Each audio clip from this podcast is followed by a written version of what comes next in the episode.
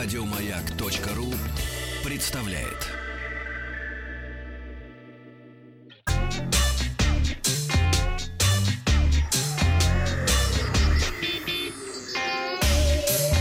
Страна транзистория.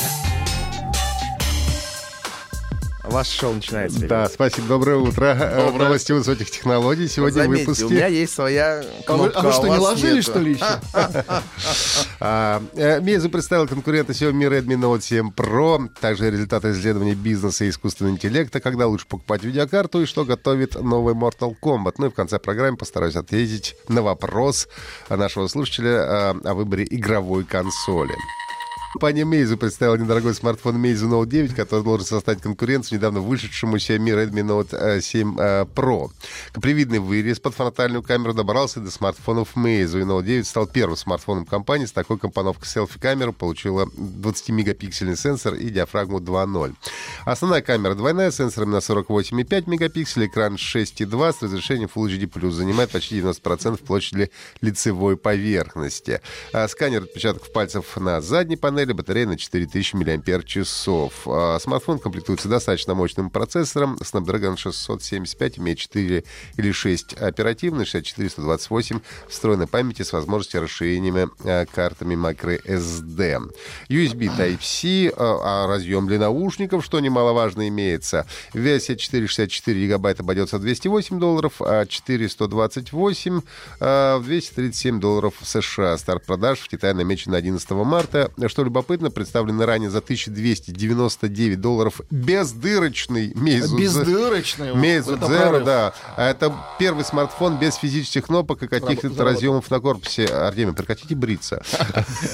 Не заинтересовал пользователей, да. Спустя месяц после сбора средств только двадцать девять человек изъявили желание получить необычный гаджет от китайского бренда. Компания Microsoft представила результаты исследований бизнес-лидеров в эпоху искусственного интеллекта. И результат показали, российские руководители активнее, чем их иностранные коллеги, используют возможности искусственного интеллекта для бизнеса.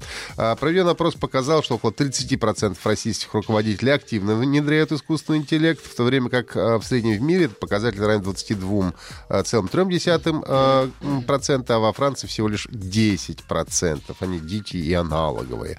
Российские руководители заняли второе место по уровню положительного отношения к искусственному интеллекту. семьдесят три процента директоров считают позитивным влияние искусственного интеллекта на их управленческую деятельность.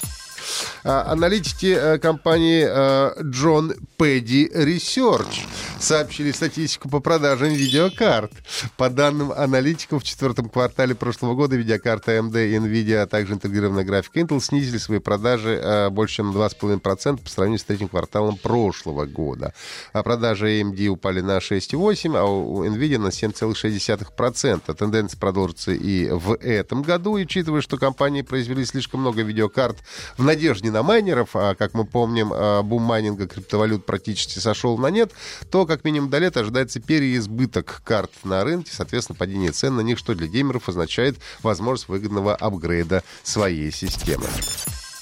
Компания Warner Bros. И студия NetherRealm показали новый трейлер Mortal Kombat одиннадцать, посвященный сюжетному режиму игры, в ходе которого смешаются временные линии и встретятся различные персонажи саги. В частности, в трейлере показали Кейси Кейджа, Джеки Брикса и Эрона Блэка, который пополнит список бойцов Mortal Kombat одиннадцать наряду со Скорпионом, Райденом, Саб-Зиро, Сони Блейд, Барака, Джейт и Джонни Кейджем. Я смотрю на Артемия, он играл, кажется, еще в первом Mortal Kombat. Премьера Mortal Kombat одиннадцать на всех основных платформах состоится двадцать третьего апреля. Ну а информация о дате начала продаж версии для Nintendo Switch будет уточнена дополнительно. Игра представлена субтитрами на русском языке. Ну и специальный тираж для PlayStation четыре поступит в специальном издании. В него войдет эксклюзивный облик для персонажа Скарлет. Вчера с Олей Дори было веселее.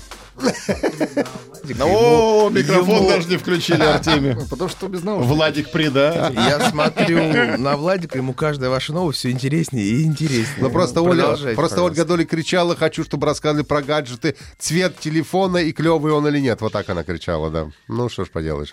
Ну и лучший таксист Иван. Знаете, она кричала, ее все равно вырезали, поэтому. Что ее вчера была, что ее вчера не было, поэтому. «Звездные войны». А, я думал, для тех, кто не понял, он дышит. Я думал, ты опять лицо записал. Лучший таксист Иванова спрашивает. Сегодня мои внучки в садике пять лет рассказали о том, что есть другие игровые приставки, кроме Дэнди, в которую мы играем. Нельзя говорить, что это лучший таксист. Надо говорить, пожалуй, лучший таксист. Иначе потом не оберемся. Да, хорошо. Ну, пусть... На вас в суд подадут. Ничего страшного, мы-то знаем, что он лучше таксист Иванов. Ой, Павел, так себя закопал. Вот так заканчивается карьера. Вот видели? В эфире в прямом красиво. А Пашка-то молчит, понимаешь? Жить-то хочется. Готов в СОЛ на работу. Ему еще платить надо, Захар. Роман попросил, вернее, София попросила: дедушки, купи мне хорошую игру, в смысле приставку. В общем, я попал, пишет Роман. Sony или все-таки игры? Xbox. У меня срок до восьмого марта. Спасибо. Ну, а, давайте так разбирать. Сегодня самой мощной консолью является Xbox One X. Дальше идет PlayStation четыре Pro, но я не думаю, что ваши пятилетние внучки действительно нужна самая мощная консоль.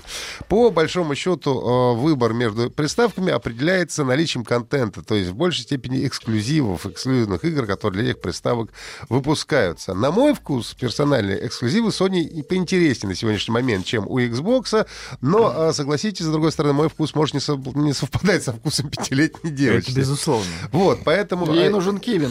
Поэтому я бы порекомендовал, во-первых, посмотреть на какие, на конкретные игры для каждой платформы, а потом делать свой выбор. А еще я бы очень советовал обратить внимание именно на Nintendo Switch, которая, возможно, даже лучше будет отвечать вкусам и потребностям Софии. Ну и, кроме того, в отличие от стационарных Xbox и э, PlayStation, ее можно отключить от телевизора и, например, взять ее с собой в дорогу или просто на прогулку. Что касается цены, то базовая версии всех приставок обойдутся примерно плюс-минус в двадцать тысяч рублей. Если у вас есть вопросы, то задавайте нам на WhatsApp плюс семь девять шесть семь сто три пять пять три три и в нашу группу ВКонтакте. Ну и подписывайтесь на подкасты «Транзистории» на сайте Маяка и в iTunes.